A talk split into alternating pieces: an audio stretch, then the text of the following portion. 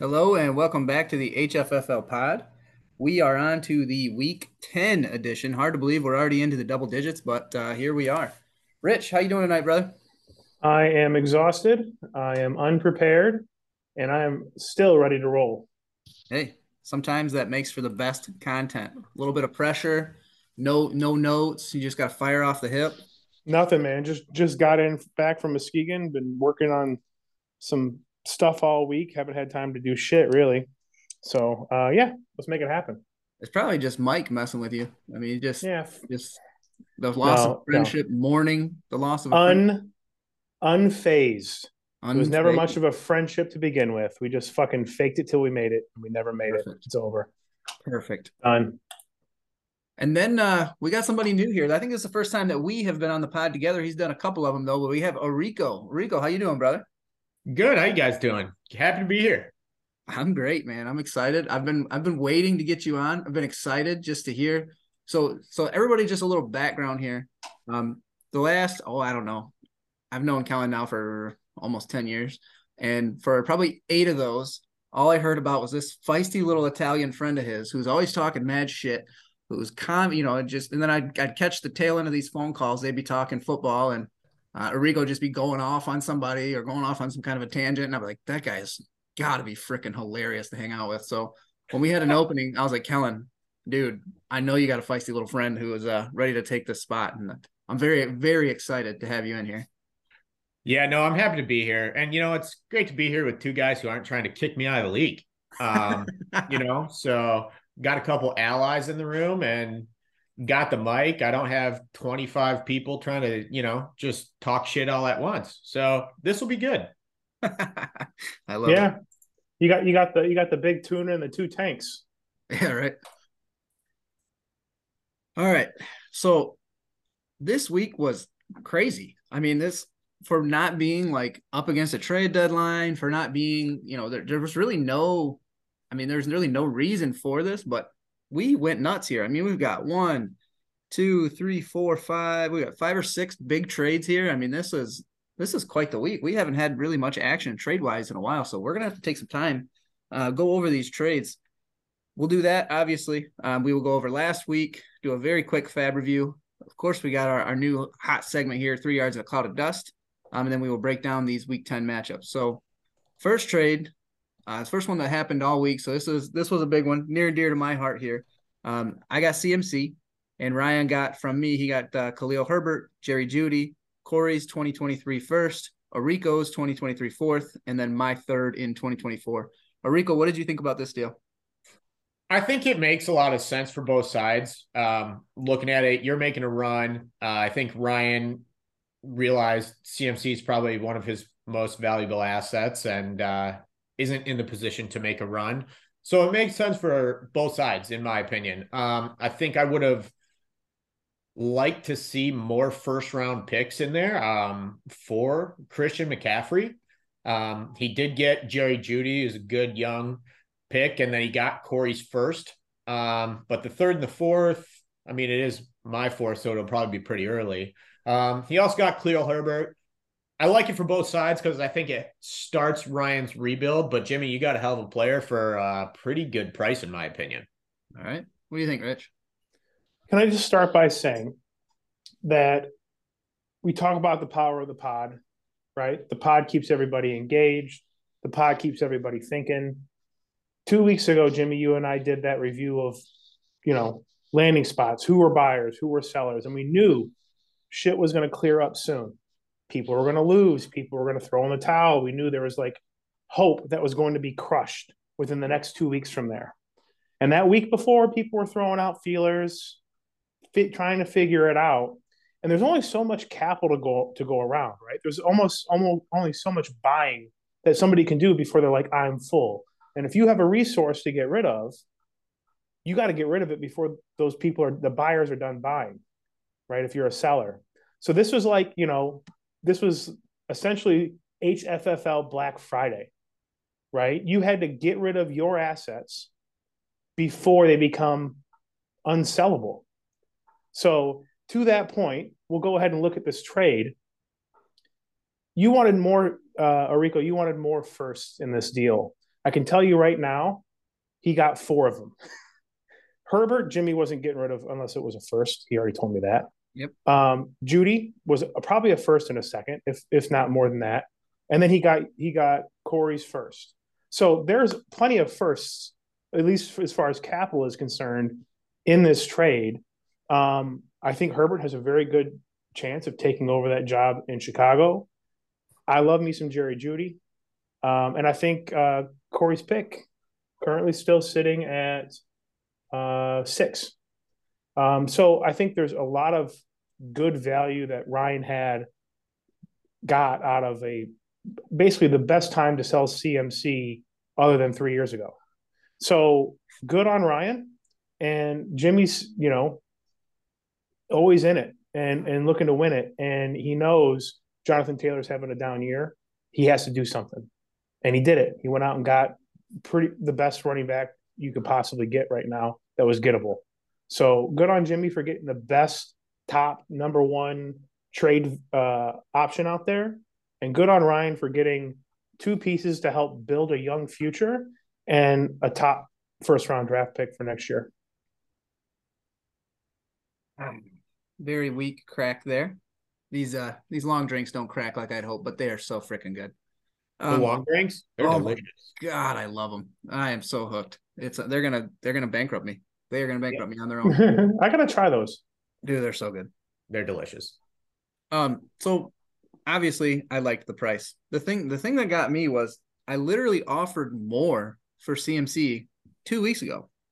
On October 29th, I offered everything that was accepted in this trade, plus Kareem Hunt, plus Jarvis Landry, plus Troy Anderson, plus an additional third, another third, and two more fourths. So, I mean, what I don't understand is, I offered that. It just sat. I ended up actually revoking it after 4 or 5 days or whatever. Ryan decided he didn't want to do it, which is whatever. Cool. But then 2 weeks later, revisit the transaction log, I guess, and just take me over the barrel. You already know what I'm willing to offer. So yeah, I would have asked for it. Yeah. I feel like there was pressure there to sell. On that first offer, you were also trying to buy his hope. No, that's right. True. So that's you weren't only just buying a player; you were buying his heart, right? You were tearing his heart out. He had to admit 2 weeks ago, my team ain't shit. He had to get proved that his team is shit, and then his hope was out, gone. His heart was ripped out. So he said, "You know what? He knows I'm in a seller's position. I don't have any leverage here." Other than holding the top, asset, and he felt, two real young, talented guys and a first for next year, a top 6 first for next year, worth it. So I can see how, he would be in that mindset. Yeah, but he didn't counter this. Or this isn't like a negotiated. We negotiated to this. What'd you start with? Did you just start with Herbert and Jeudy and Cobb? No. Don't even. He came to me this time. Okay. He came to me this time. But we talked about, he said Herbert, Jeudy, a first. And then, we just kind of negotiated the fourths and thirds and whatever's from there. But yeah, no, he knew what he wanted because he had given me a list of players that he wanted in the first place. And it was everybody that he got in this deal, plus pretty much everybody I offered in the other deal. Troy Anderson was one of those guys. Isaiah Pacheco was a guy that he had asked about. There was multiple, and I was whatever, let's just get this done. I'm trying to win right now. I'm tired of fucking around. Right.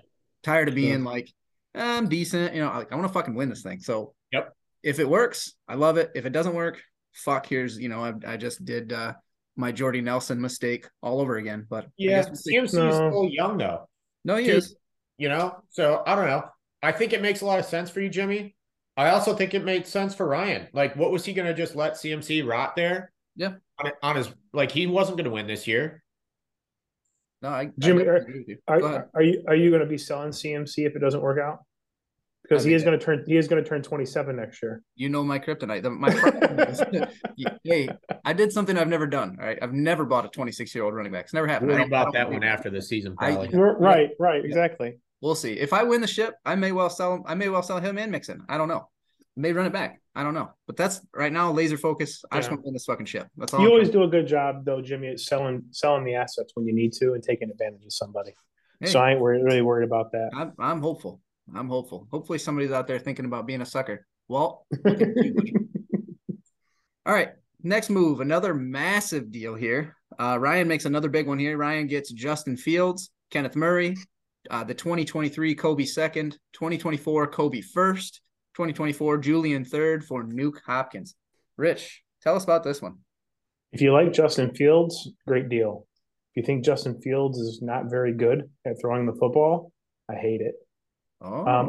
I feel like he could have did something else here, right? And maybe got somebody different.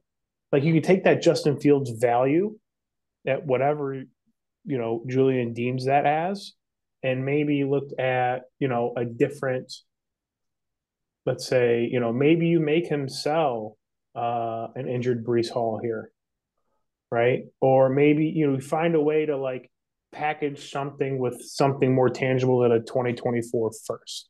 Because that's really, other than that 2024 Kobe first, which you have no idea if it's going to be early or late. If you like Justin Fields, fantastic. It's a good deal, but I'm not a huge fan.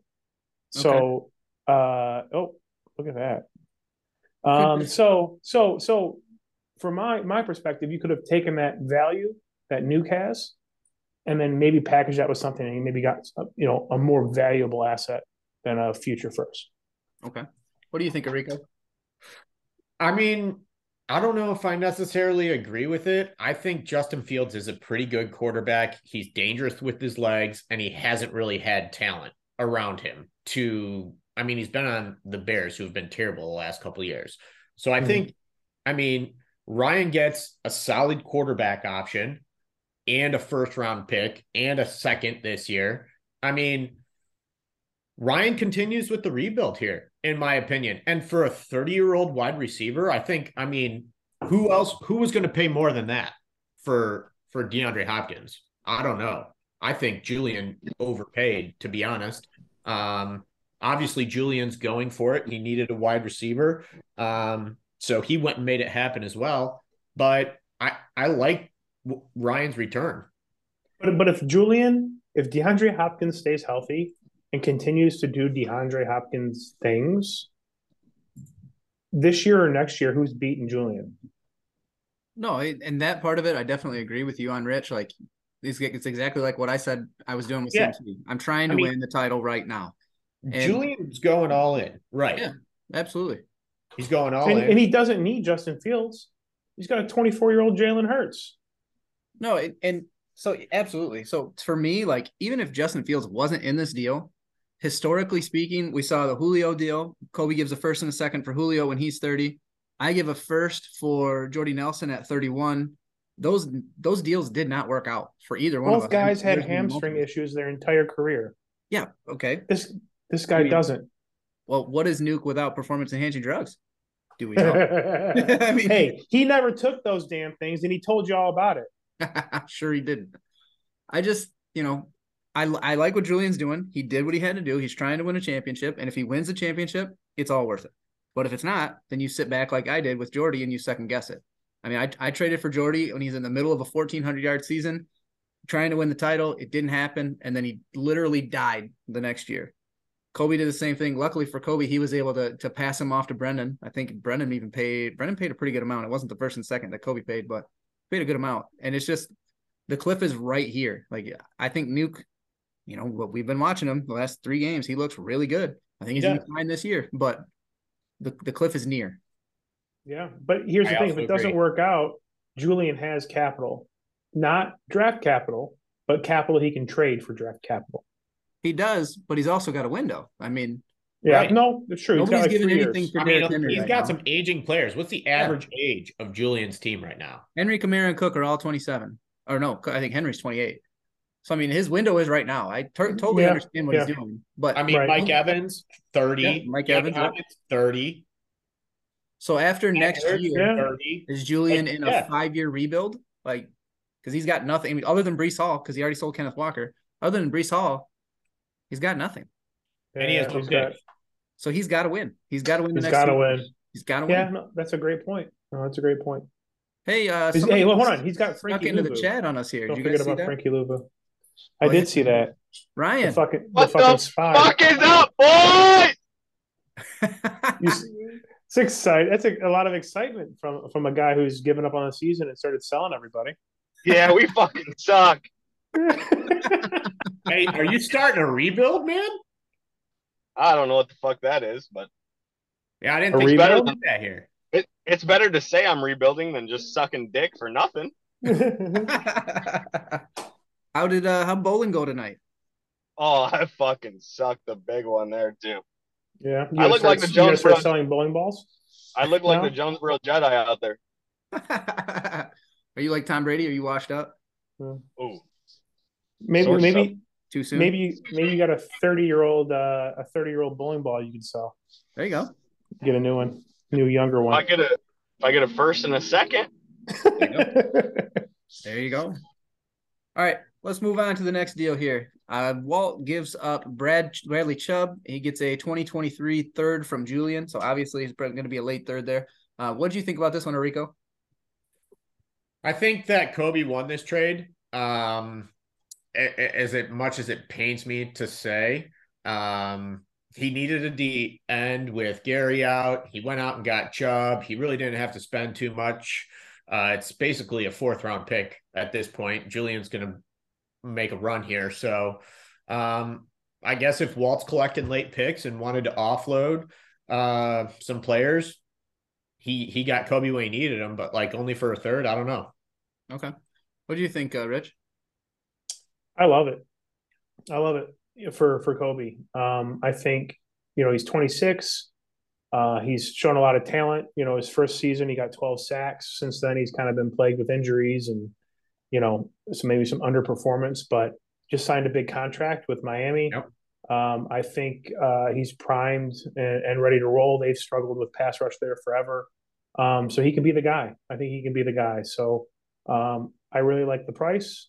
And, Walt gets a third, gets, a flyer on a player. Not necessarily thinking that maybe Walt could have maybe gotten more, but I really like the move for Kobe. Yeah, I was in professional development, and he had sent me this offer for Arico's 3.02 that I possess, and I was like, I'm gonna decline this. I'll go take a piss, and I'll counter. Come back, and he's already gone. I was so disappointed. But, good for Walt, though. I'm pretty sure he just picked Bradley Chubb up. So it wasn't like he, has a ton invested in him. So, he just flipped a pickup up for a third and is what it is. But I do like the pickup there for Kobe, and I'm a little jelly. I wish I had made the counter before I went to take the piss. So here's the thing. Get this shit. So Mike, I think, drafts Bradley Chubb in the draft this year. First week, he scores 24 points. Proceeds to go 2 points, 9 points, 7.5 points. Mike drops him. Then he throws almost a 30-burger on the board as a free agent. Walt gets him, starts him. He goes 6 points, 8 points, 4 points, 2 points, and then flips him for a third. Yep. After though, he gets traded to a new team and then signs a 5-year deal.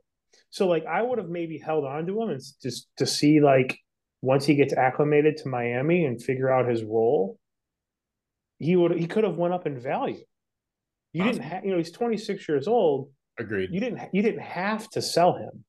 You know what I mean? You could have sat on him for a little bit, but teach his own. Yep.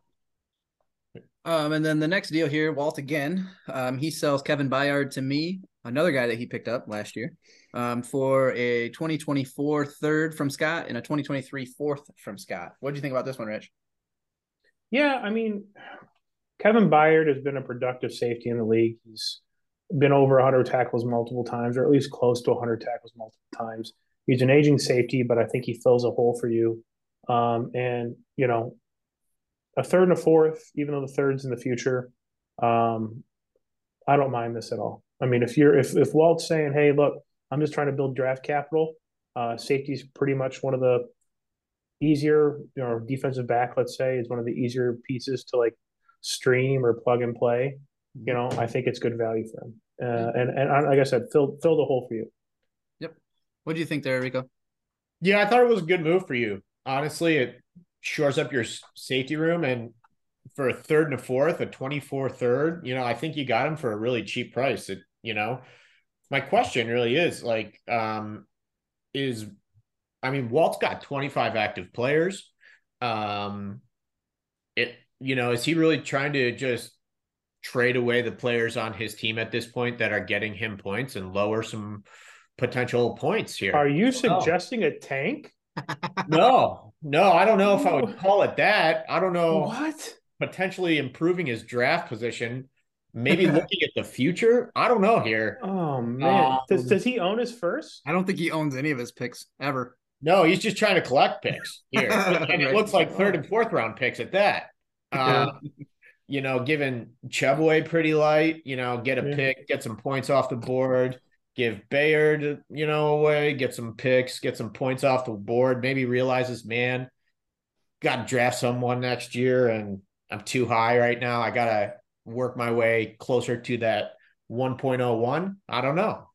Yeah, speculation. Well, who owns his pick next year? That's what I'm. Scott. Scott's getting helped then. Scott's getting so the more Walt does this and doesn't pick up and fill his roster with young players, the better Scott's pick looks. Yep, that's the truth. And then the next deal, again, Walt, he gives Allen Lazard to Corey Stevens, and he gets a 2023 third from Corey and a 2024 second from Corey. So it's just repeating the theme here. So what did you think about this one, Arico? Again, I don't mind the price. A second and a third. How long is Aaron Rodgers going to be there? Maybe some uncertainty at quarterback. Is he always going to be the number one? But again, that was probably his best receiver on his team. Offloading him again, it either smells like a rebuild and he's collecting picks to try to build for the future, but he's not getting very many high picks, in my opinion. He's got 2 thirds. I mean, in 24, he looks like he's got a first and a second, but it's going to be tough to rebuild with only third round draft picks. Yep. Agree with that. What do you think, Rich? I hate it for Walt. I like it for Corey. A guy who has the best receiving core in the league goes out and gets stronger at receiver. The 26-year-old guy who's averaging 13 points a week, 51 targets, 5 touchdowns. I mean, even in a struggling Green Bay offense, no matter what you have to say, he's producing, and they have possibly one of the best, let's say, repeat Aaron Rodgers situations going on. So I don't know. I would have held on to Lazard. Like if I was going to rebuild my team, this could be a foundational guy that would maybe by the time he's 29, still producing, let's say, double-digit points per week, helping and letting me build and grow allow my team to continue to develop. He would have been a guy I would have held on to. I had no idea he was even available, or I would have bought him, and I probably would have paid more than what Corey did. So. Good on Corey. Way to go get a 6'5", 225-pound former lizard king recruit. Yeah, I mean it's good on Corey, and Walt again gets possibly late third and late second round picks, or mid third, probably a late second rounder. I can't see Corey doing what he's doing this year, next year. I think he's just had some bad luck. So yeah. Hey Corey. Oh, here we go. Corey, you want to start walting for me? Start walting? Because you got that pick. I see what's happening that'd be here. Great. Yeah, I tried this the whole year, and then Corey's won 3 in a row. So I said I better sell that shit to you while the getting's good. Yeah, what a dick. Just to fact check ourselves here, because I will be fact checked with a text this week if I don't correct this. Jeff has actually passed Corey for the best wide receiver core on points over the course of the season by 0.41. So I promise you, I would have got fact checked on that. So I'm going to go ahead and correct that there. But I completely agree with Rich. And another layer to this is that Walt gave a first for Allen Lazard like 3 years ago when Allen Lazard was nothing. And then now Allen Lazard is the number one for the offense. And yes, the offense is kind of sucking, but I mean, Allen Lazard's been fine. It just, I don't know. This one I didn't like. Like the other ones, like they are what they are. Like you know, two guys you picked up, you've got no investment into these guys, and you turn to the third and fourth. Good for you. I probably would give a late first for him. I mean, I don't think it was known. I agree with what you're saying. I don't think it was known that he was available. Like I know that Walt's selling guys, but when you look at his team, you think like, he's going to sell Fournette, he's going to sell Zeke, he's going to sell these older guys. He's not going to sell a young wide receiver or middle, you know, 26 is young, but it's not old. To everybody in the league, if you are going to sell, do it over a multi-day, multi-week process. Make sure everybody is aware that you're selling that individual. Post memes of Darren Waller, I mean, whoever you're selling in the chat, right? Do a selling campaign and sell your motherfuckers. But you're hurting yourself if everybody else in the league doesn't know that you're selling that person. Unless you get an absolute steal, right? Let's say Walt got a first and a second for Lazard. Sell him. Done. Boom. Yeah. Right? But a third and a future second, maybe shop him a little bit. Figure it out. Yeah. You know what I mean? Try to use that offer. Use that offer. And use the platforms that we've built. We've built a GroupMe chat. Everybody can contact everybody. We have HFFL. You just spam trades out there that are just crazy. You have the pod. Come on the pod. Talk about your players, right? No shame in your game, man. Come on here and sell, right? If you're a selling team, talk them up. Make it happen. Like, you don't have to sell for peanuts. Get the best value you can get, man. We are a good group of guys that participate. So participate. So, and then one thing I wanted to bring up, like, Walt is fourth in points for, like, and he's only 2 games out. He has the tiebreak over everyone that's below him or above him right now. I mean, I just didn't understand selling now. I mean, obviously you guys talk all the time. Is he just discouraged on the season? I think he is. I think he's a little discouraged. But you know, and again, I mean, this kind of goes back to what you were just saying. Like, if you're not getting like crazy, you have no choice but to sell value with Allen Lazard specifically. Mm-hmm. You know, the other guys, whatever, it is what it is. But like, you're 3-6, you could be 4-5 with a DB pickup, but you're 3-6. You know, you're not out of it. You're 2 games back with what, 4 to go, 5 to go here. Like, yeah, we got the reset. I would have waited a couple more weeks because that second and third offer for Allen Lazard is still there in 3 weeks. 100%. It's there in the off season. Yep, that's true. That's true. You know, like, you don't have to sell now. People like older players that are producing at a high level, your max value is now, right? The win now pieces that people are willing to overpay for, your New Hopkins, your CMCs, right? Your maybe Leonard Fournette's, right? Like, I think he's now maybe taking a back seat. But, you know, this is the time to sell guys like that, Zeke, right? Or guys like that are producing. Now's the time to sell. 26-year-old wide receiver that's steady, steady Eddie, 13 points, old, reliable. He has value in July, June, May, April. You know what I mean? You don't have to sell him now. So, I don't know. I agree. Do you have anything you wanted to add there, Rico? No, I agree. You know, I just – because the next move baffles me. Good price, but I just – it's tough to – when I first saw it, I was like, huh, all right. That doesn't make a hole.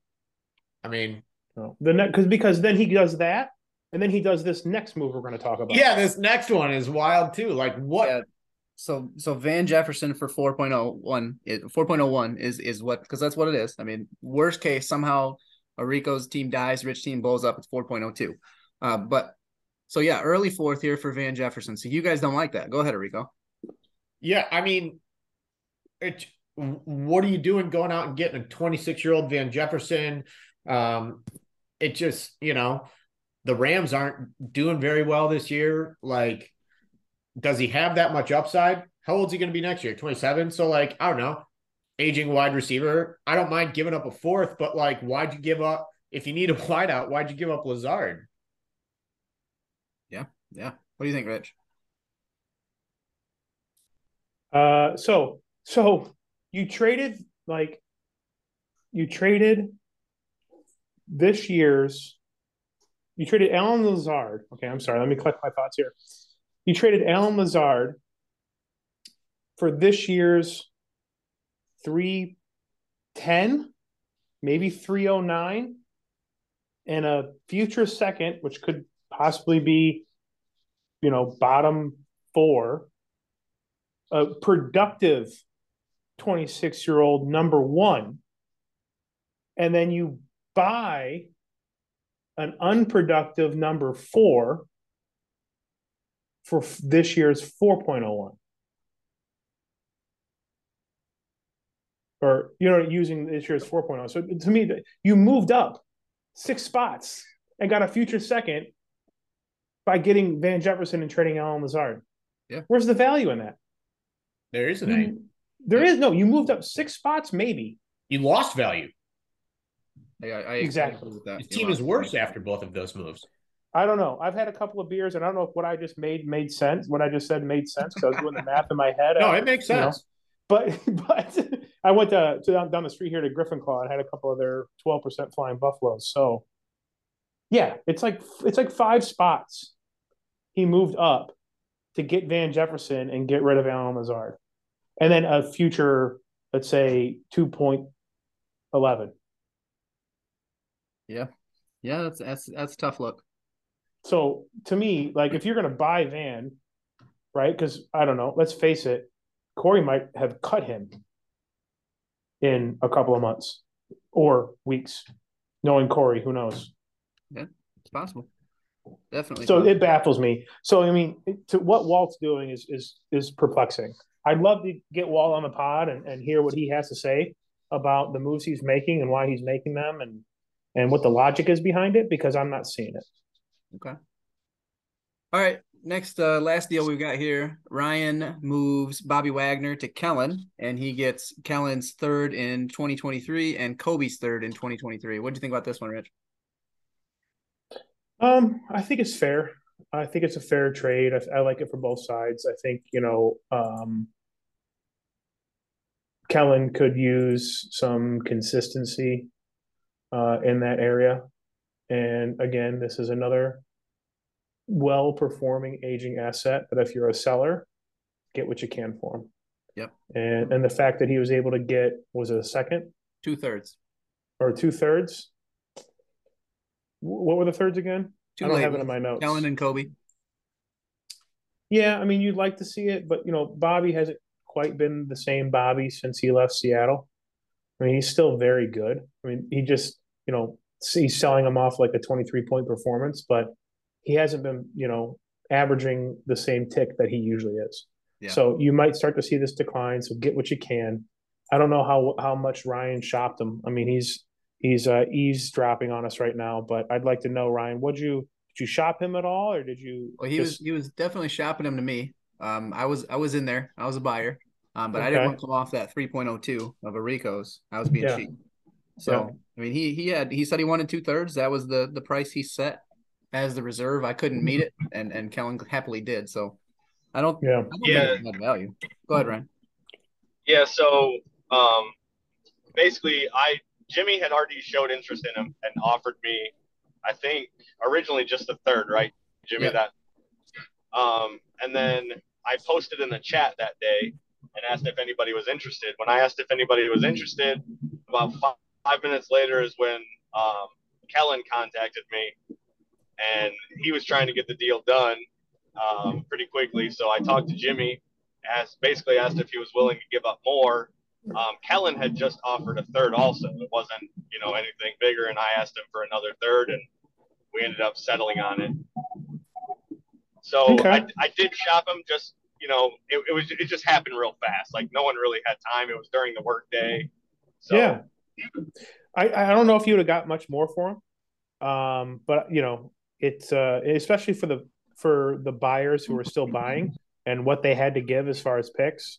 I think you got pretty much equal value that you could have gotten, right? If the circumstances were different and somebody had a late second to give, maybe, but not with the way he's performed this year. Right. If it was, I don't see it though, because Arico's been shopping Demario Davis and was the other Tampa linebacker, Levante David. Yeah, he's been shopping them all year, and he can't. Nobody's buying them. So I think Ryan did good with 2/3. I 100% agree. I texted Kellen right afterwards and said, "Dude, I offered you Levante David for half the price, and he's only 10 points behind him season long." Yeah. Sweet talking. There you go. No, I mean, Ryan, I like this for you. I think you got Kellen to overpay. Yeah, for a position he needed. Yeah. Yeah, I mean, quite honestly, like I considered Jimmy's offer because it was a good like 3.02. And so I considered that offer, just knowing just out of the second round, I liked that. But quite honestly, like I already gave Jimmy CMC, and I don't fucking want Jimmy to win a championship. So like, yeah, let's be real about me giving Jimmy better players. I'd rather give him to Kellen. Levante David's still available, by the way. Still available. Yeah. Still available. I've also tried to trade. Come and get him. I also shot Bobby O to Kellen, and he didn't bite. So he didn't like Bobby O. No, well, for good reason probably because he only played 41% of the snaps last week. Yep. So it is continuing to tick downward, unfortunately, for Bobby O. Yeah, he'll be a free agent though. Yeah, hopefully he will play somewhere. And he's got talent. He's got talent. He'll fill some holes, if you know what I mean. Hey, Walt baby love. All right, that was probably the longest trade breakdown ever. It was pretty awesome. Yeah. I liked it. All right, for our records here, I am 5-4. I picked myself, duh, is what I wrote there as lock of the week. Fuck you, Ryan. 5-4 on the year there, and then my upset, I lost. Picked Mike. I don't know why I even try messing around with Mike's team. I am wrong every single week. My efficiency picking Mike is as bad as Mike's efficiency setting his own lineup. So I need to just stay away from Mike. Rich picks Jeff to win, gets a win there with his lock of the week. He's up to 5-4, and then he picked himself with the upset, and it gets it done. He's up to 4-5. God damn right I did, motherfucker! I got it done. Feeling good about that? Hell yeah! I still managed to make ground on Arico for the first overall pick. I didn't lose ground, and I fucking sniped 6-2 Scott. I love it, man. It's fantastic. I love that. That's all right. Good. Let's talk these matchups a little bit here. These week 9 matchups. We had Corey Stevens versus Mike. Tell us about that one, Arico. Yeah, I mean, Corey gets the win here, but didn't really put up all that great numbers. To be honest with you, 160 points. He probably would have lost to 6 other teams in the league. So I think he's lucky that he got Mike. I mean, Drake blew up. 24 points. Kenyon Drake was his highest offensive scoring player. So I think on a down week where like AJ Brown only scores 13 points, no one else really gives him much help on his offense. Squeaks by with a win here, and Mike's team, just didn't show up. Did Mike Edwards get hurt? I think so. Because he's been scoring like almost 20-30 points a week, and he only got 1.75. That's crazy. Yeah. So tough game. But even if he did score 30 points, he still loses that game. I know Renfrow heading to the IR, that doesn't help him. Eno Benjamin with Connor coming back, that doesn't help him. Josh Jacobs only gets 10 points, and he's been a workhorse this year. So I think Corey was going to win this game, but his team, I would be worried if I were him if that was the performance I had. Yeah. And I'm trying to make a run. Yeah, for sure. That's he's got to step it up for sure. All right, next matchup here, Rich. We have Walt versus Julian. Tell us about that one. Yeah, not much to tell. Walt gets another great performance, or at least solid performance, from Jalen Hurts, Derrick Henry, Dalvin Cook, all scoring double digits. Kind of a letdown, you know, in the receiving area. Alvin Kamara didn't really produce. He, again, has another good defensive day, very solid, high 20-point scores. There was three of them with Deron Payne, defensive tackle for Julian. Zaven Collins and Damar Hamlin scored 25 points. So for Walt, it's just more of the same inconsistency he's seen. He was very efficient early in the season. His team had a lot of big weeks, but since then it's just been a lot of disappointment. 1 point from Devin Duvernay, who's now the number one in Baltimore since Bateman's gotten hurt. Romeo didn't really do much. Leonard Fournette might be taking a back seat here to Rachaad White. And then just, you know, overall offense was bad. Defense was solid, but just not enough. Julian wins here, continues his run of dominance, 203 to 143. And as we've talked about, Walt is selling. Unfortunately, I wish he wasn't. I really do. I wish he would have waited a couple more weeks, but he is selling. All right, next matchup was Brendan versus Kobe. Matt keeps that crazy high point floor of his going. Like I said a few weeks ago, he has the highest minimum points floor in the league. He scored 157 is the lowest he scored all year, so you got to bring your A game if you're going to play Matt. Third in potential points, third in all play. You know, it wasn't all great. Only seven guys in double figures, you know, Tua and Kenneth Walker, man, like, holy crap. This dude looks like he's playing Michigan every week. Just freaking dominating. Mm-hmm. He's good. That dude is good. But those two, Tua and Kenneth Walker, scored 35% of his points, but got the win. You know, he's a legit team, and he needed this. Tough loss here for Brendan, though. His team, it just keeps dying on him. I mean, only five guys in double figures. 37 of his points from Josh Allen and Matt Judon, and now Josh Allen's hurt. Yeah. Is he going to play this week? You know, if Brendan doesn't have Josh Allen, it is over. There's nothing he can do. Like, Josh Allen has absolutely carried him. He's eighth in points for, ninth in potential points, seventh in all play. I mean, he is legitimately a middle of the pack team with Josh Allen. Without him, it's over. He's done. Yeah. All right. Next matchup. What a win here. Scott versus Rich. What do you think, Arico? There you go, Rich. You know, love to see a guy who is also embracing the rebuild still squeak out a win and try to mess up some people going into the playoffs. So great job there, Rich. Love to see it. Holcomet seemed like he arrived for you there. I liked him as a prospect. It just seemed like he never panned out really, but, you know, going out, getting a couple more weapons. Maybe Justin Fields starts using his arm a little bit more. Could be something there for you. But it really, I mean, Scott had some tough buys. Who do you have? Saquon on the bench. Mm-hmm. Left Josh Palmer on the bench. 17 points left on the bench there. I don't know if Daniel Jones or Kenny Pickett would have done – I mean, much better than PJ Walker. PJ Walker had a great game before last week, but I mean, negative 3 points. I mean, you caught him on the right week, Rich, and that's, I guess that's fantasy football right there. Great win. Sure is. No one is safe. No one is safe. Love it. All right, next one, Corey Hagerman versus Kellen. Tell us about this one, Rich. Yeah. So, it was another very disappointing loss for the Irish Tigers. Deontay Foreman, who seemed to be unstoppable as the starting running back there. Chuba, you know, maybe not contributing as much and maybe being hurt and hobbled. 3 points. Chase Claypool, new scenery. You know, we've talked about that on the pod.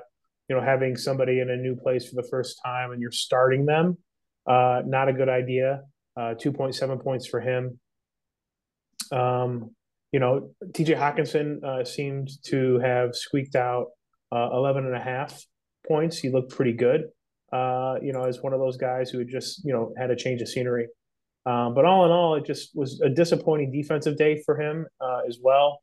Top defensive scorer was Aaron Donald with only 13. And I say that because, you know, he's capable of much, much more.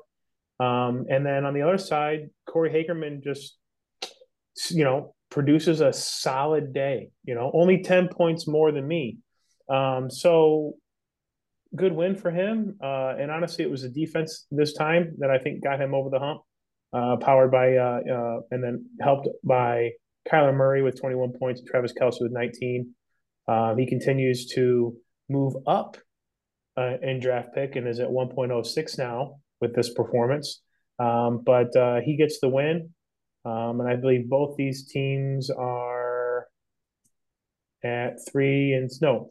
Corey moves to 4 and 5. The Jedi are Corey. What the fuck am I talking about? Corey is 4 and 5. Kellen is 5 and 4. Corey gets the win, 172 to 149. Corey Kellen, I fucking fucked those up. Anyways, there you go. That's the fucking review. Beautiful. Very eloquent. I loved it. Yeah, thanks. I appreciate it. Next matchup here, Jeff versus Arico. For Arico, he's following the plan here. He's locked in at 102. He's got a little bit over 100-point gap between him and Rich at 1.01. There's about 200 points between him and Ryan for 1.03. I mean, there is zero chance Ryan is able to make 200 points up in 4 weeks, 5 weeks, whatever we got left here. For Jeff, he's won 3 out of 4. He is firmly in the playoff race, so I got to give him some credit. I've been kind of fucking with him all year on this pod, but he's right there. He's right there where he said he would be. He is mid-pack in potential points and all play. He does have some flaws, though. He does not hold that tiebreaker. He's 11th in points for. So this, stuff like this is why if I'm Walt, I'm riding this out another 2-3 weeks, and even if I'm selling at the trade deadline, it is what it is. Like, he, if he has the same record as Jeff, he is for sure in ahead of Jeff. Like, he has so many more points than Jeff. But it is what it is. He's, Jeff does have pretty bad efficiency. He's only better than Mike when it comes to setting that efficient lineup. He's got to clean that up though. If he wants to get that last playoff spot or two, that's up for grabs. So he's got some work to do here. And then the last matchup, me versus Ryan, just a fucking mattress bearing, right, Ryan? It was beautiful. Didn't you love that, Ryan? He's got the pillow in his mouth. He can't talk right now. He just says, fuck you. I love it. Arico, tell us about this one. Yeah. My notes said, did Jimmy kickstart Ryan's rebuild? After losing by 103 points last week. So, obviously Jimmy's team went off. Mixon has this historic day. Pat Mahomes goes out and does his thing. Tyreek goes out, does his thing. Overall, great week for Jimmy. I mean, nothing you can do here, Ryan. Don't sweat it, man. Even if I don't think you're scoring 244 with the people on your team. I mean, would have been nice to have Fields that week, right? That would have been a nice. But you went out and got him, so I don't think there's too much to be said about this matchup. I'm sure it's one that Ryan is looking to move forward on, and Jimmy put everybody on notice after putting up 244 and going out and getting McCaffrey. I'm not worried about putting everybody else on notice. I just want Ryan to be on notice, and I just want to correct this when Ryan's rebuild started. Ryan's rebuild started after getting his ass whooped in the championship in 2019. That's when Ryan's rebuild started. So just so Ryan's clear, fuck you. You're done. How many rings do you have, bitch? Hey, how many do you have in the last 10 years? I got more than you. Whoa, whoa, whoa. How many rings do you have? Don't change the subject, motherfucker. Dude, that one's coming. That is fucking Michigan math. Shut the fuck up. Go back on mute. I mean, that's more Notre Dame than Michigan. Let's be real. Wait, who's the 9th-ranked team in America right now? Who's that? Michigan? No, they're 3. Oh, okay, they're 3. I think he's saying Alabama. Oh yeah. We win every other year. It's okay. I'm fine with it. And that's called relevancy in recent time, as opposed to hailing back to the split championship in 1997. Whoa! I was 13 years old. Hey. In recent time, Michigan is number 3 and Alabama is number 9. So I don't understand what the fuck you're talking about. You haven't won shit yet. You have won a ranking in week 10. Congratulations. You're going to put a banner up for that? I would. You've won 9 games. How many has Bama won? Oh, you want a banner for a 9-win season? That sounds like something Michigan would do. I'm just arguing what you're arguing against you because you're using your championship, which didn't happen this year. my championship. Yeah, but nobody's played a championship this year. Nobody has. What I'm saying is that Jimmy's saying in the last 10 years he's won more championships than you, and you're trying to go back to how many championships you won 10 years. He won that championship 3 years ago, which means nothing. So neither one of us have won shit this year. We're arguing the same point. All right, what's bigger number? 23, 27, 25. Sorry, I can't do math. I'm drinking. 25 or 3. What number is bigger? What is more recent? Well, I'm arguing simply that I have more rings than him. You brought what have you done for me lately into it, and then I argued that Michigan has more wins because that's what they've done for me lately. Doesn't matter. You don't agree that like championship played this year. Okay. All right. You can't argue with a Michigan fan. It's fucking impossible. You fucking forget logic and what fucking life means. Oh, blue. Like arguing with an Auburn fan. Am I right? It's horrible. Auburn fans are even worse. Yes, they are. Agree. To answer Ryan's question, unfortunately, he does have 2 championships. It is something I try to put myself to sleep every night not thinking about. But fuck you, Ryan. All right. Playoff seeding. Julian and Kobe have the buys. I am the 3 seed. Scott is the 4. Kellen is the 5, even though Kellen has lost 4 out of 5. And I did notice that he has Najee Harris on the bench this week. So little trouble in paradise there for Kellen. And then Jeff is the 6 seed. The top 2022 top 5. Rich is 1.01 currently. Arico has 1.02. Rich has Ryan's pick, which is currently 1.03. Kellen has Mike's pick, which is currently 1.04. And Brendan, has his own pick at 1.05. And I want to point out, go Corey, go. Don't sell. Go for the ship to playoffs, brother. You got this. We are allies now. Get this done. All right, Rich, what was your favorite pickup? Yeah, so honestly, it was the $9 you spent on Jack Sanborn. I've had this motherfucker on my watch list since the offseason. And I thought, okay, if he ever like got a starting position, he would pop up in my newsfeed, right? I don't need to pay attention to that. You put him in your watch list. You expect HFFL, the MFL site, to let you know news when it happens. It did not. You picked him up. I checked the depth charts. He's now moved into starting weak side linebacker. I think it's a great pick. I think he's got a lot of talent and could be very good. So good pickup. As Kobe would say, MF fail. MF fail. Bring back ESPN. All right, Rico, what do you got?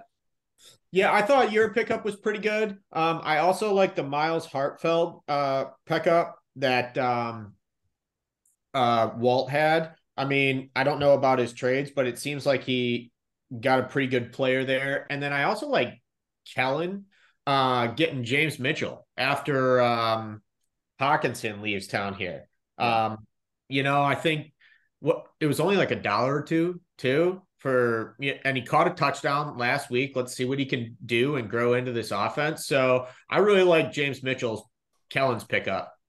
Okay. But I do like yours as well. I mean, $9. Is he going to be, I don't know. At first I didn't even know who the guy was, to be completely honest. And I was like, $9. But then I saw how he was starting and, you could have gotten a diamond in the rough there. Yeah, we'll see. I'm just glad Julian didn't get him. Julian was the only other one that bid on him with me. So I told Julian the classic fuck you in the group chat. So just so he knows.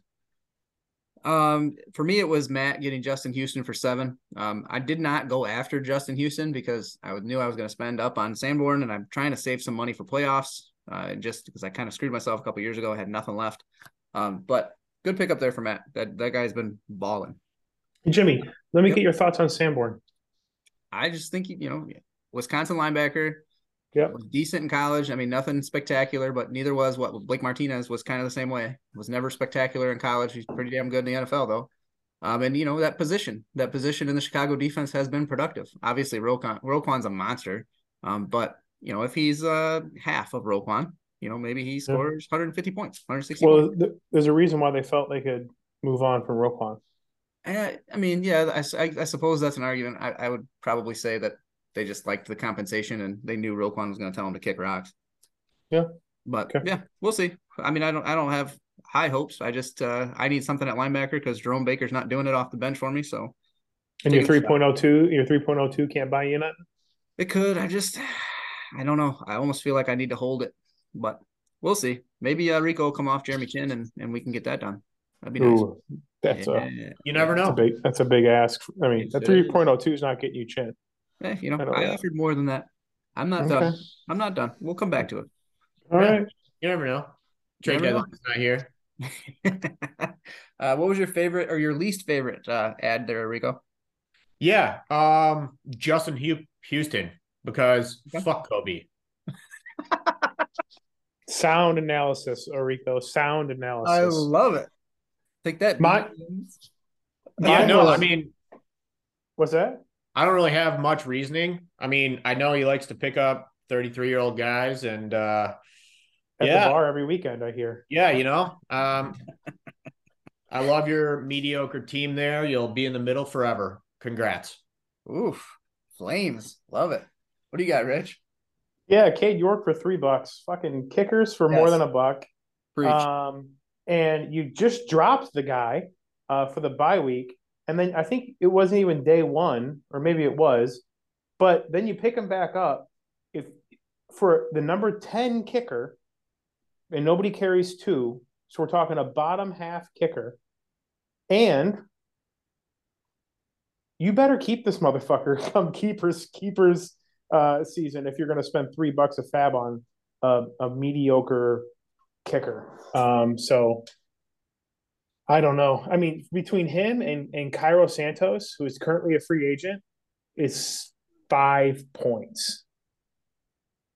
And I would argue that Santos is playing the Lions this week and is probably a better ad than fucking Cade York for $3. So we got somebody else breaking into the chat here. Who is this? What up, motherfucker? What you want, man? Oh, fuck him. Let's keep it rolling. Yeah. We're going to go ahead and get rid of that. Anyway, what's going on here? Goodbye.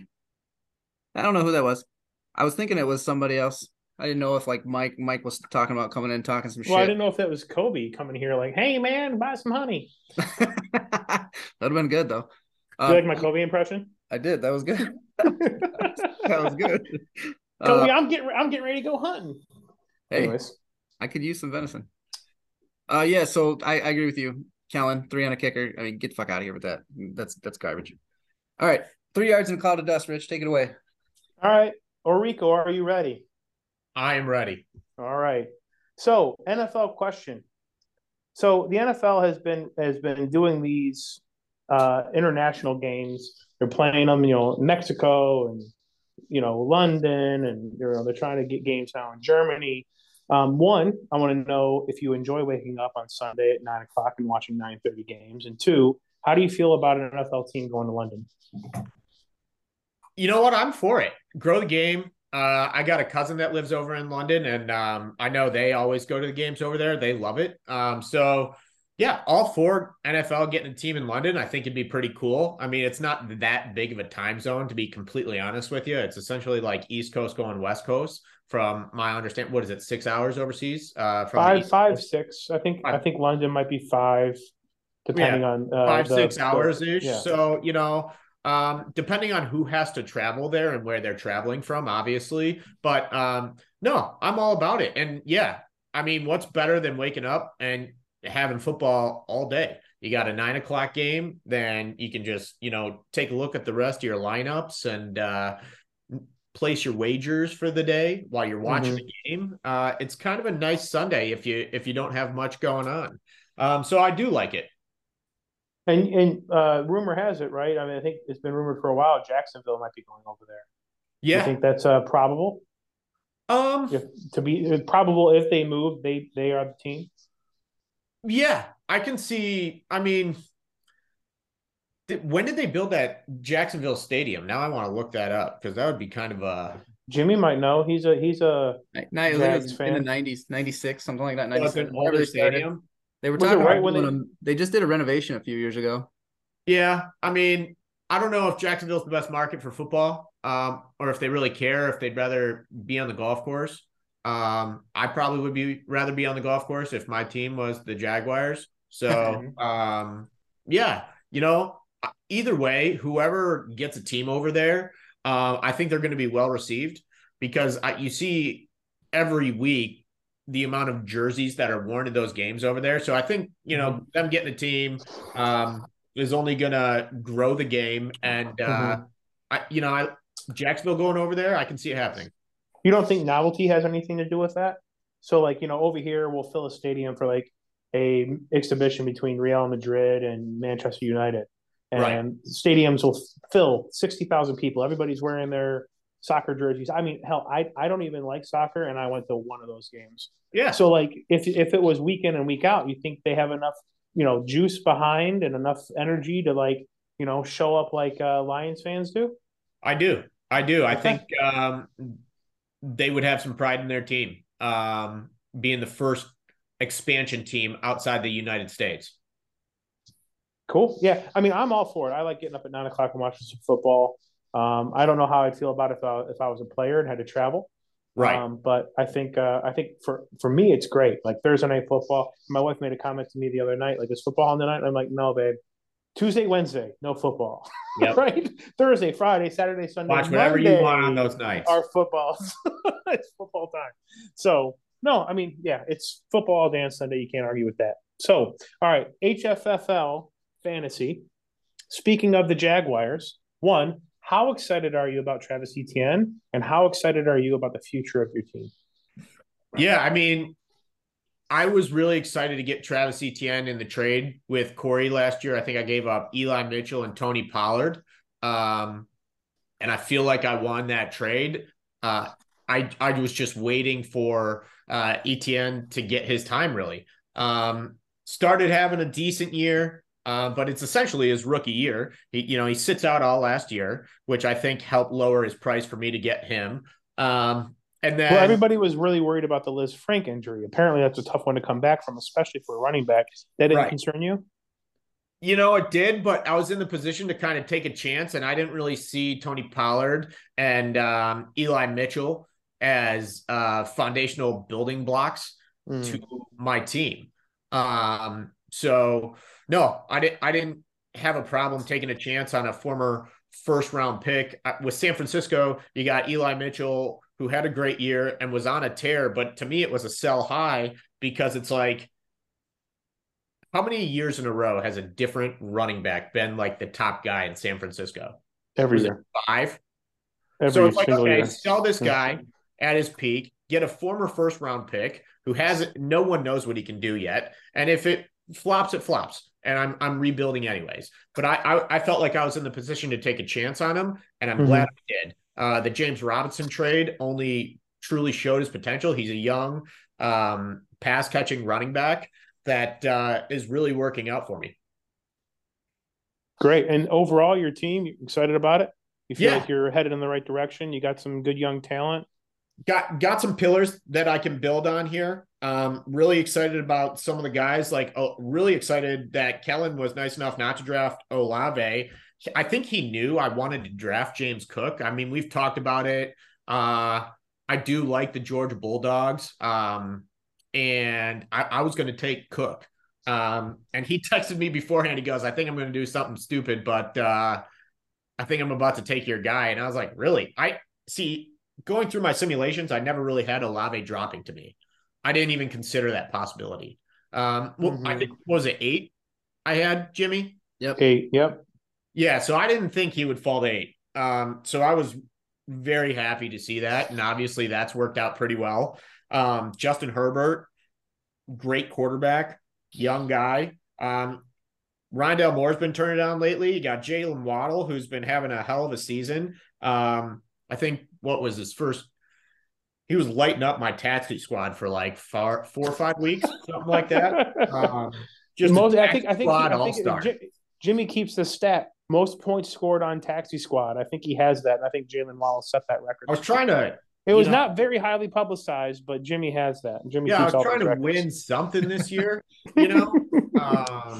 And I figured the Taxi Squad was, you know, a really good trophy to win this year. So I don't know. Yeah. I thought I was Texas pretty squad competitive champion. In that category. Taxi squad champ. Yeah. You know, Mark Andrews, no, he's dealing with some injuries right now. Solid. I got a lot of young defensive guys, and I have a shit ton of picks. Just a shit ton of picks. So my team's probably going to look completely different in 3 years. And I'm excited. You know, I think I'm approaching the rebuild the correct way. I am more worried about being competitive in the long run than being short-sighted. So, yeah, I think we've obviously solidified pick one or two. You know, if something crazy happens and your team takes off here, Rich, I could maybe get to number one. Never. Won't let it happen. You know, I got a top two pick here. Excited about that. Got another first. I think I got every, you know, 6 second round picks or something like that this year. Got a couple first next year. So yeah, I'm excited about where the team's going. Good. Good. And you selling, obviously. Yeah. Still selling. Yeah, I'm always open for business, no matter what. As long as as the deal makes sense for my future, then yeah. You know, if you want one of the building pieces, that's going to be tough. You know, Chin could be one of those guys, Jimmy. He's 24. He's been injured all year. You're probably buying low. I'm not really interested in selling low. So I've got no issue hanging on to him and seeing what's going on. But if someone wants to blow me away with some offers here, then yeah. Did you say if someone wants to blow you, you'll deal some players? Well, yeah. Who wouldn't take that? Easy money. There you go. So, but anyways, I am selling a lot of the older guys. Levante David, I've been trying to get rid of him. Obviously, I'll take picks at this point. Late picks, 24 picks. I don't really think Devontae Parker's worth anything, but if anybody wants him, we can talk. Rondale Moore was a guy that seemed to draw a lot of interest. You know, people didn't. I want to package some of my picks and get higher picks and maybe potentially package players. I want more first, second round picks. So, right. So if you have a high pick and you want draft capital, you could also come see you. Correct. Bingo. Okay. I like it. Correct. Yeah. To me, so, I think you're on the right track. I don't know how in the hell with the team that you have that you're where you're at. I think that your team is offensively way better than some other teams in this league. I agree. I think there's some work to do defensively for you, which is going to set your foundation, but I think it's a great start offensively for you. So, and like you said, you got, 6-7 picks in the top 28 this year. So, yeah, looking good, man. All right. Last one. In all the drama that has happened this season and all the bitching and complaining and the defending of you, I know Jimmy's touted your mythic Zeus-like fantasy football resume. So if you could just maybe talk a little bit about how long you've been playing, what kind of leagues you dabble in, maybe just give us Matt Orico fantasy football guy resume. Yeah, no, not a problem. Man, I think I'm in 11 or 12 leagues. Currently, yes. And what formats are those? All different. Some dynasty. This is my only dynasty IDP league. I'm in a dynasty superflex league. I'm in a just a regular offensive dynasty league, or a keeper league is what we call it. I'm in an auction league. I'm in best ball leagues. I'm in a DraftKings league. I'm in a league where you don't have to start a tight end. You can start three wideout / tight end positions. Is that all the different versions? And how long have you been getting after it like this? Yeah, no. When I was in college, I really started to get into it, I started not with 12 leagues, started with a handful, maybe 2-3, and it's just kind of grown because I like all the different leagues. I'm in the same league probably Jimmy knows this. We've got probably 6-7 guys of our friends groups that are in 5 different leagues together, all with different teams, just different formats. And just, you know, there, it's a good group to be with. We've been together a while. So no, I love it. Honestly, this league is one of my favorites. The IDP brings a whole new aspect to the league. I had never played an IDP before, so I was learning. Also learning MFL. I haven't really done MFL before. I didn't know like it would let you start an illegal. It's a learning curve. It's a great tool once you get familiar with it. There's so much cool shit. Like I think last week I showed Jimmy and Kellen how to get to certain things, but if you explore it, you spend time on here. There's so many tools, and for Jimmy, it makes it so much easier. Yes. for him to be commish compared to what we used to do. Yeah. So. Yeah, no. So yeah. And then in our keeper league, you could probably ask Kellen. I think I'm the champion in that 6 of the last 10 years. I won in that league so bad. Somebody needs to drop out. I have been blowing Kellen up for years to get in that league. 5 consecutively. So I mean, yeah. I did pretty well. I stockpiled running backs in that league. At one point, I had Christian McCaffrey, Todd Gurley, Melvin Gordon, Devonta Freeman, just like all the guys in their prime. Le'Veon Bell, just really solid team. I got Stephon Diggs and who else? DeAndre Hopkins. I've had both of them since their rookie year. So it worked out pretty well, drafted Lamar Jackson as a rookie. So I've had a pretty solid team there. And I'm really looking forward, Kellen told me, there was an opening here. I took a look at the team. I was told the guy before me thought it was a contender. I disagreed, and went full rebuild mode. My whole point on being strategic and starting people on my taxi squad was really like, I am here to compete as soon as possible. And in a dynasty league like this, if you're not first, you're last. I mean, what good does second place do? What good does third place do? What good does the middle of the pack do? Nothing. I mean, in my opinion, especially when you're trying to rebuild. So, it's legal. It's in the rules. Don't like it. Don't give a shit. I'm going to accelerate this rebuild. I'm going to get some picks. And we're going to rebuild this squad. It's going to be good. Cool, man. Yeah. It sounds like you've been playing for years. I've never done an auction league. I've always wanted to do that. They're fun. I always feel like, half the fun of a redraft is the draft, right? Right. So, right. And the rest of that is like, just trying to find players on the waiver wire and manage your roster. But so I feel like that auction, especially if you do it live, could be a lot of fun. So, but yeah, it sounds like you're well-versed in fantasy. You've been doing it for years now in a bunch of different formats. So yeah, man, welcome to the league. It's good to have you. And yeah, man, thanks for going through 3 yards in a cloud of dust. Yeah, no, appreciate it. All right. We will move on to the week 10 matchups here. For the NFL bye weeks, we have the Ravens, Bengals, Patriots, and Jets. And I did want to point out that the HFFL trade deadline is Wednesday, December 7th at noon. We really should look at moving that to 9 that day to actually get some action. But that's what that is this year. I think we should bump it. I think you're right. Because at noon, there's people, working or whatever. You can't really make anything happen. Can't do anything. So essentially, guys, it's going to be the 6th at midnight. There you go. Make your shit happen by the 6th at midnight. I did want to bring up the reseed week, too. I had a couple questions about that. So if you guys remember, week 14 is everybody has played everybody weeks 1 through 13. In week 14, we do a reseed. So the first seed plays the 14th.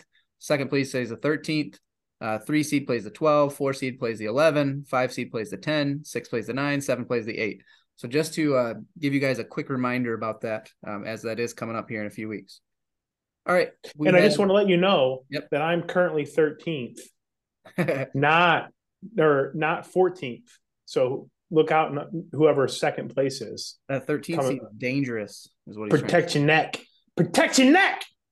Wu-Tang Killer Bees coming at you. Anyways, sorry.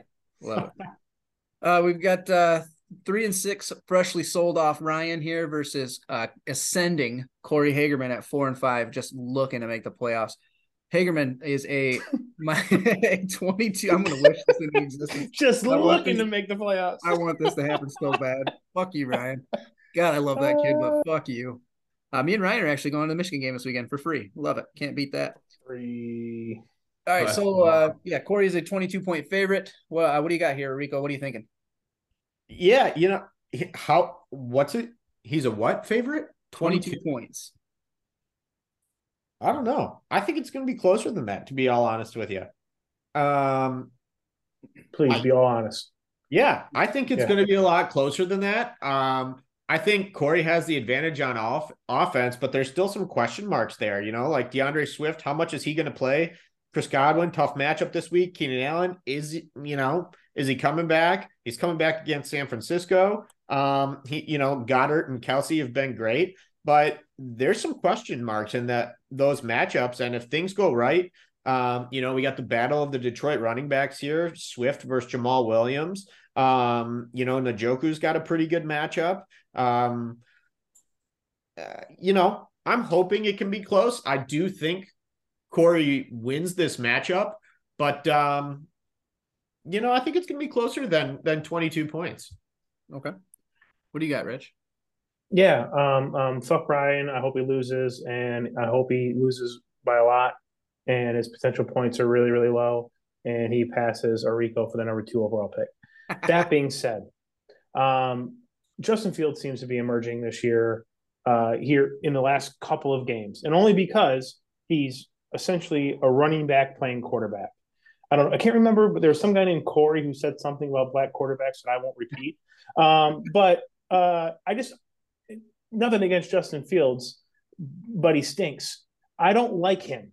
And luckily for him, though, he does get the Lions, who he's going to be able to run all over again and possibly repeat last week.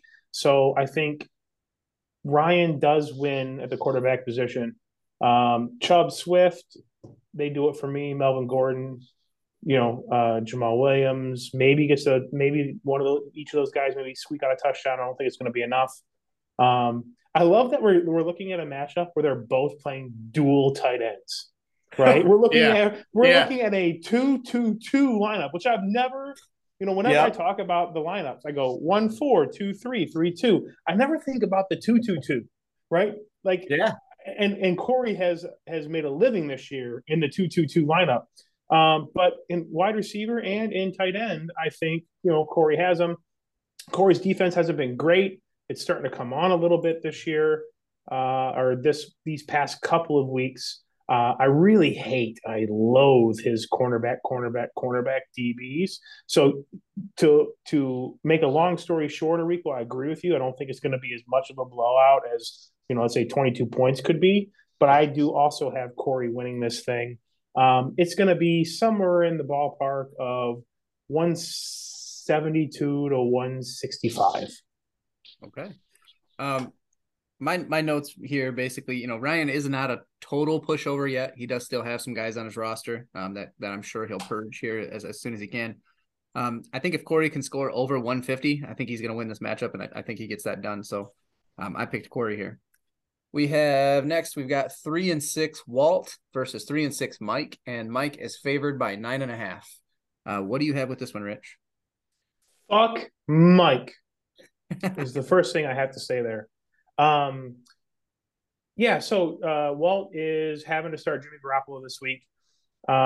He's doing a 2-3 lineup with his newly acquired Van Jefferson. Zeke's playing at Green Bay, competing with carries with Pollard. Leonard Fournette is also possibly competing for touches with Rachaad White. He's playing Evan Ingram, who's fallen off a little bit. He won't deal me Devontae Smith, which I've asked for multiple times on the pod. So disappointing. Other than that, I think his defense is solid. And then on the other side, Mike just struggles to play the right lineup and pick the right guys, especially picking the right friends is tough for him, and possibly be that friend that you need him to be. I just can't figure it out. That being said, as much as Walt has sold off, I think this is my lock of the week. Walt pounds Mike, buries him in the most uncomfortable, itchy, fucking bed bug infested mattress you have ever seen. Shade win, infinity to one. I love it. For me, you know, I wrote these notes before Walt started selling players. I was sitting at a conference on Tuesday morning, so I was just typing away. Walt is fourth in points for, Mike is 12th. Neither of these guys have elite matchups. You know, I'm taking Walt. That was my very quick what I was going to say. But obviously he sold some guys. His lineup is very different than it was when I was looking at this. But I still think he gets it done. I do know that he is not favored here, despite being the better team over the course of the year as far as points for are concerned. And I am always wrong on Mike. And when I look at this, I think Mike is going to win. But since I'm always wrong, I'm going to go with Walt as my upset of the week here. Rico, what do you got on this one? Yeah. You know, I think it's going to be closer.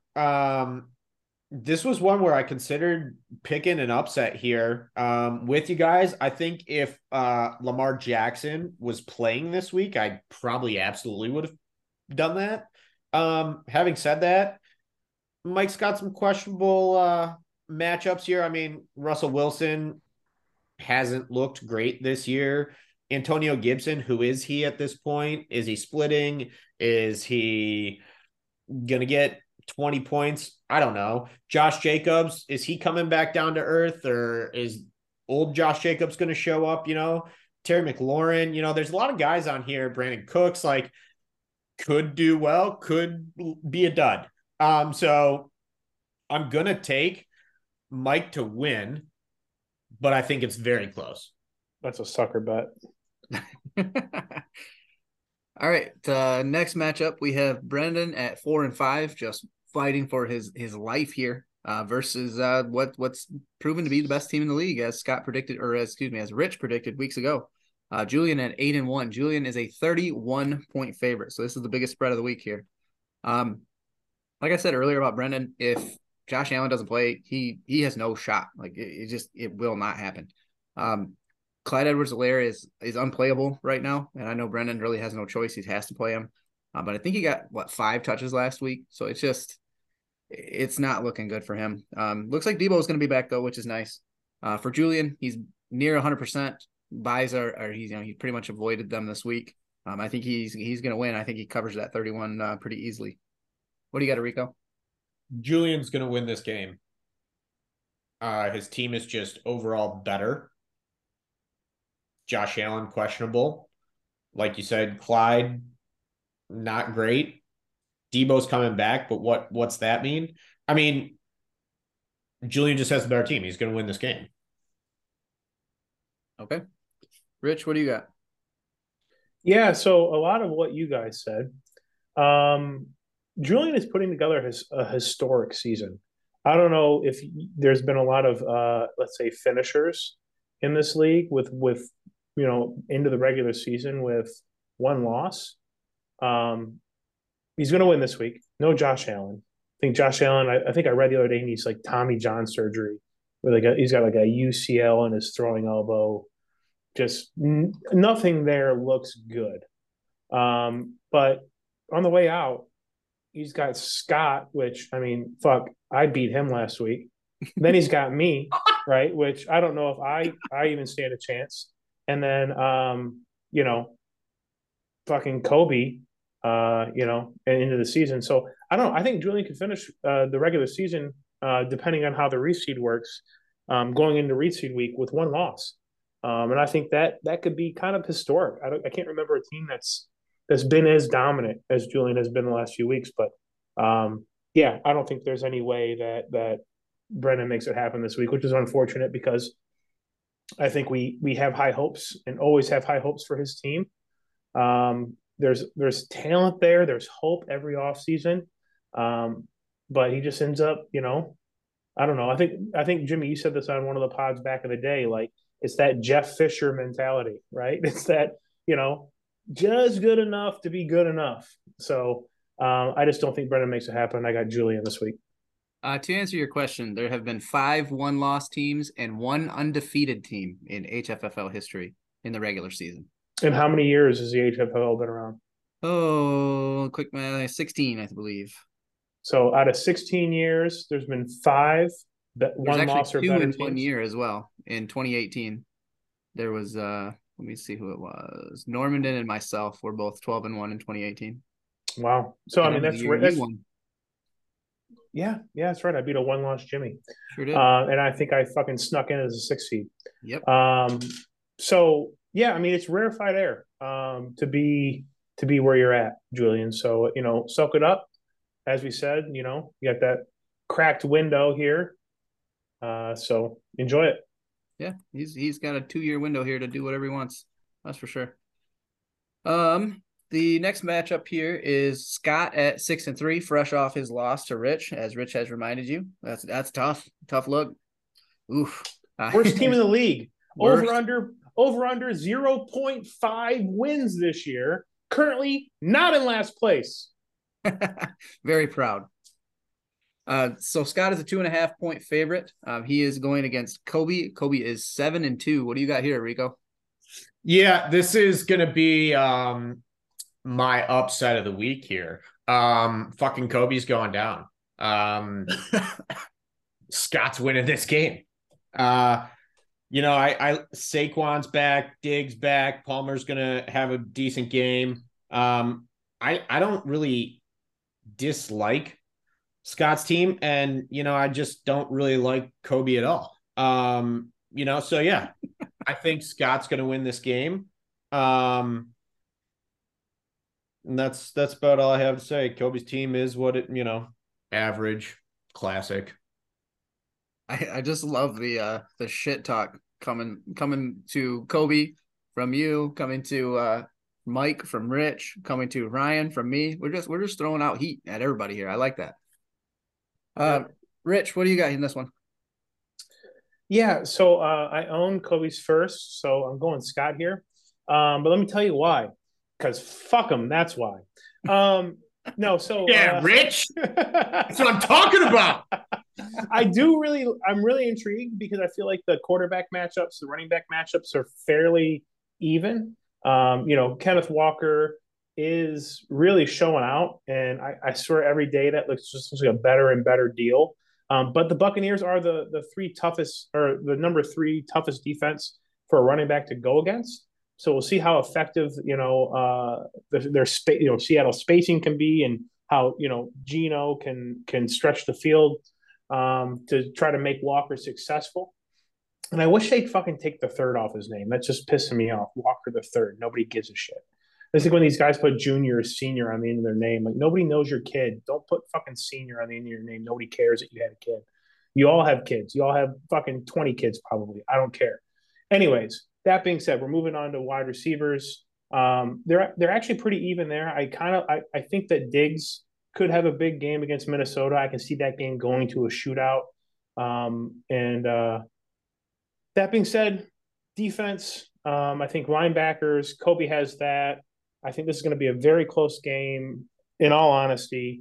I do think Scott, with Saquon back against a horrible Houston defense that got torched by Derrick Henry a couple weeks ago for over 200 yards, he just feasts all day long, and that's going to be the deciding factor this week for Scott. Scott wins this one, 189. He bounces back because he doesn't have to start P.J. Walker. To 185 points for Kobe. Okay. This is my game of the week. No Ramondre or Garrett Wilson. That really hurts for Kobe. I do not think Buddha's going to play. I believe he was listed as out. But I do like Scott's matchups. You guys have kind of talked about that. Diggs versus Minnesota, going back there. That's it seems like a blow-up spot for him. Saquon versus Houston, like you were saying, that's good. I do think it comes down to defense, and I think at the end of the day, I think Scott just needs this win more than Kobe does, so I actually do have Scott here as well, so the trifecta, which means we're probably wrong, because that just seems to be every time. All right, next matchup, Red Hot Rich at 3-6 versus Jeff at 5-4. Jeff is a 20.5-point favorite. Rich, how is this one going to go down? 20.5 points against one of the worst teams in the league. That doesn't sound like a lot. That sounds like a middle-of-the-road spread set by Vegas. I wonder why. Let's find out. So Jeff has Derek Carr and Devontae Adams, which is going to be very hard to compete with, especially with Austin Eckler. Justin Jefferson is just an absolute monster. And that's where we start to fall down the hill. Khalif Raymond, puke. Marquez Valdez-Scantling, puke. Juwan Johnson, touchdown-dependent tight end. So for me, you know, it's he has that kind of foundational floor from a defense that can maybe get him 80 points, and then I can maybe see him getting 80 points from his offense. So he's looking at maybe a 160 week this week. And I think last week I scored 162. So that's right. I'm calling my shot again, God damn it. I'm scoring 169 points to Jeff's 162, and I'm going upset of the week. I'm picking Bijan Mustard on that hot dog. Let's go. My notes were pretty quick here. Jeff has all of Eckler, Adams, and Justin Jefferson this week. I think he's going to get this one done. So sorry, Rich, but I think he's going to get it done here. Arico, what do you got? Yeah, I hope Rich just crushes and scores like 300 points this week. Won't happen. It won't happen. Rich, if you could, if every single one of your guys could toss up a 30 burger, that'd be awesome. So really, it'd be promising for the future, but yeah, really rooting for you here. Hope you score all the points in the world. My notes on this one says, Jeff needs his studs to show up. I mean, he needs Eckler, he needs Devontae, and he needs Justin Jefferson to do what they do. If any of them have a down week, Rich can win this game. Yeah, for sure. All right, the next matchup, Arico at 2-7 versus Kellen at 5-4. This currently does not have a line per Vegas Corey. Why? Classic. I think it's because Corey or Arico doesn't have a tight end. I think that's his aim there. He doesn't want to be wrong. Even though if Rico picked up a tight end, it might alter the line by 2 points. Yeah. But huge difference. This I'm going to call this a rivalry game here. I mean, these guys have been friends forever. I know Arico wants this win because just beating Kellen while Kellen is down it's got to be fun. Lost 4 out of 5 here. His only win in the last 5 is against me when I was making the schedule, I made a massive mistake and played Kellen when I had a bye week with Pat Mahomes. So total error on my end there. Kellen just he sucks ass right now. There's no other way around it. He is getting TJ Watt back, so I know he's excited about that. But he did bench Najee. You know, he's got last I looked, he had Deontay Foreman in his lineup, and I haven't seen a whole lot that's made me think that's promising. Looking up here, so 67 yards. So. Decent day here in the middle of the third quarter. Okay. All right. Okay. Yeah. But for Rico, no tight end, it definitely makes it hard to pick him. So I am going to go Kellen here, but I think this will be close. I think this will be real close. What do you got here, Rico? Yeah, I'm not going to pick up a tight end.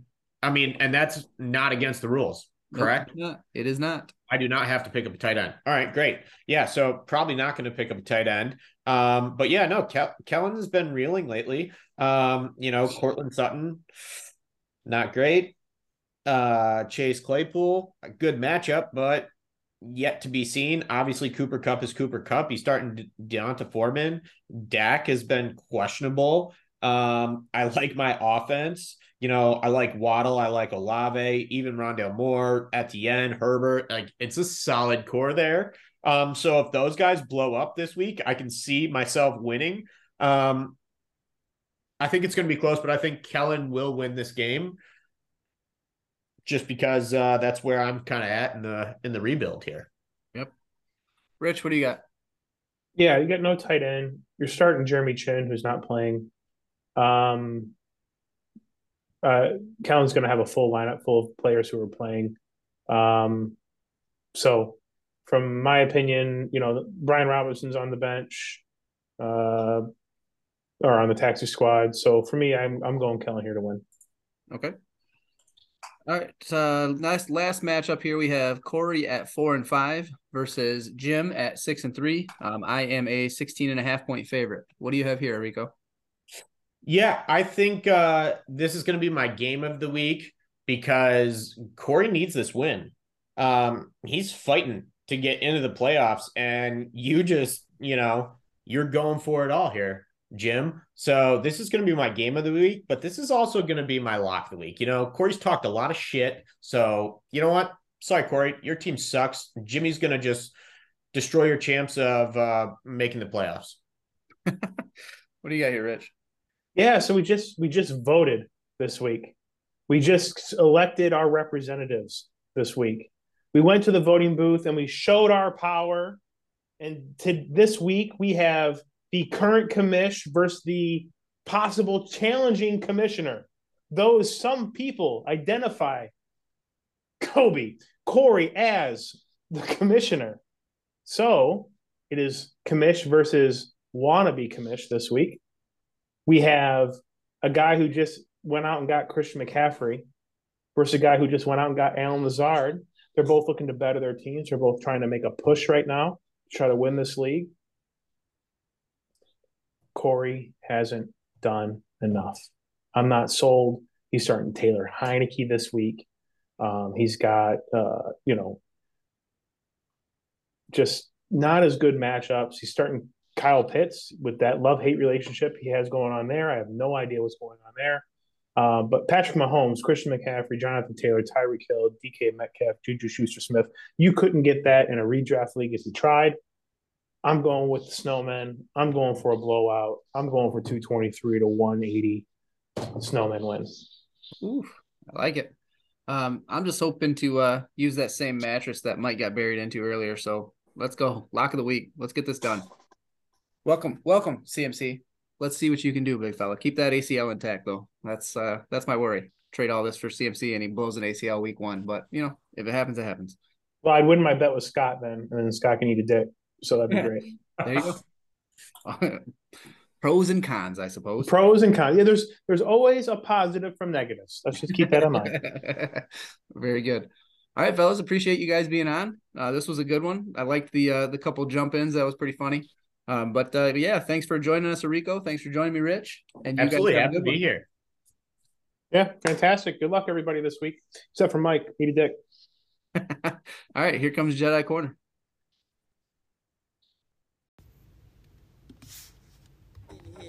I know you're still living your life after death. Every move I make.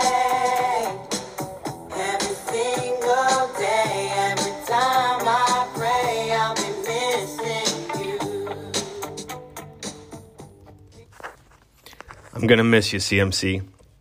White boy, I'm going to miss watching you run for touchdowns, catch for touchdowns, throw for touchdowns. Maybe one day I'll get you back.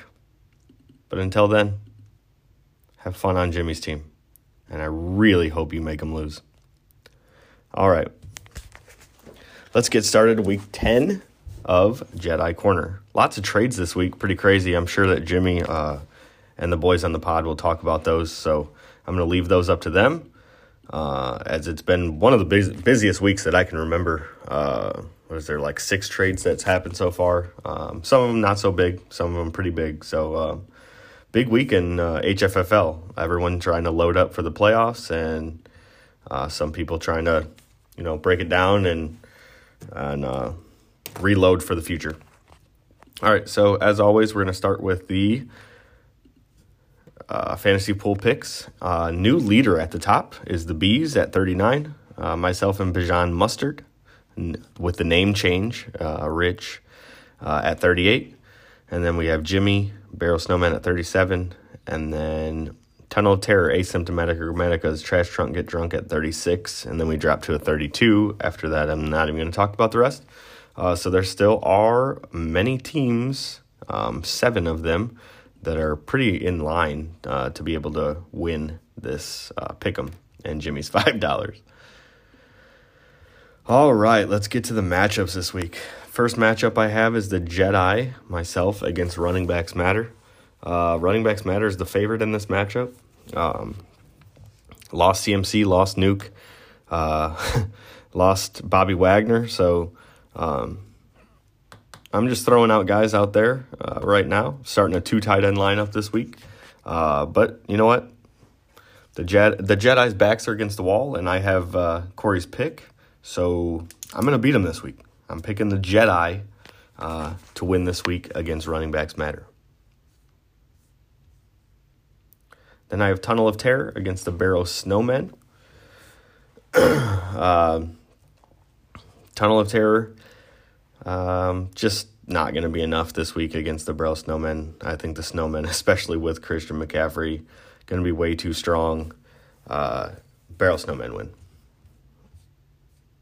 Oh, Tunnel of Terror is missing Joe Burrow too. Yeah, that's a foregone conclusion. Snowmen win.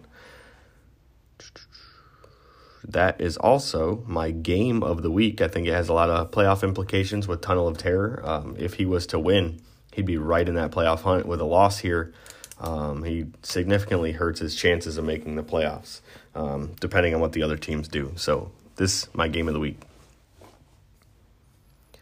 The Shade against Asymptomatic or Grammaticas. This is going to be my upset of the week. I'm going to take Asymptomatic or Grammaticas in that upset, especially with the Shade not having Lamar Jackson. And the Shade has been complete ass this year. So I'm going to take the Asymptomatic or Grammaticas to win in my upset of the week. Dr. Make My Team Great Again against the River Rats.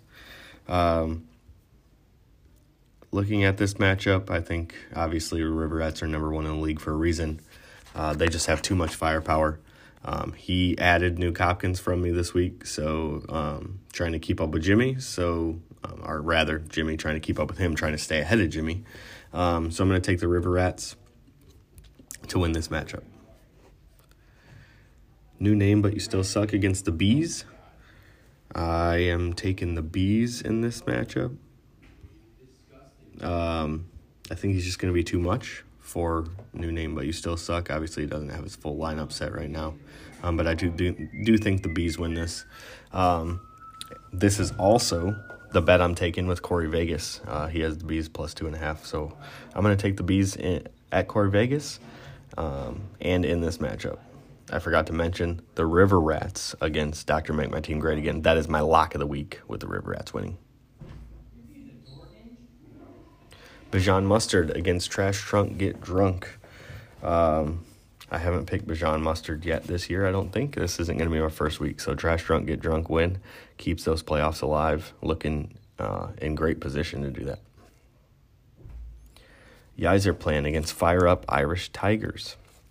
I'm going to take the Irish Tigers. Also staying in the playoffs with this. Yizer Plan, obviously the second worst team in the league. He's not going to win this game. So I'm going to go Fire Up Irish Tigers rather easy in that one.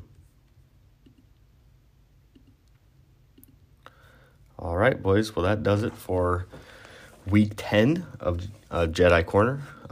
Hope to be on the pod sometime soon with football being over for me this week. But I'm going to take some time to relax. All right, boys. Good luck. See you later.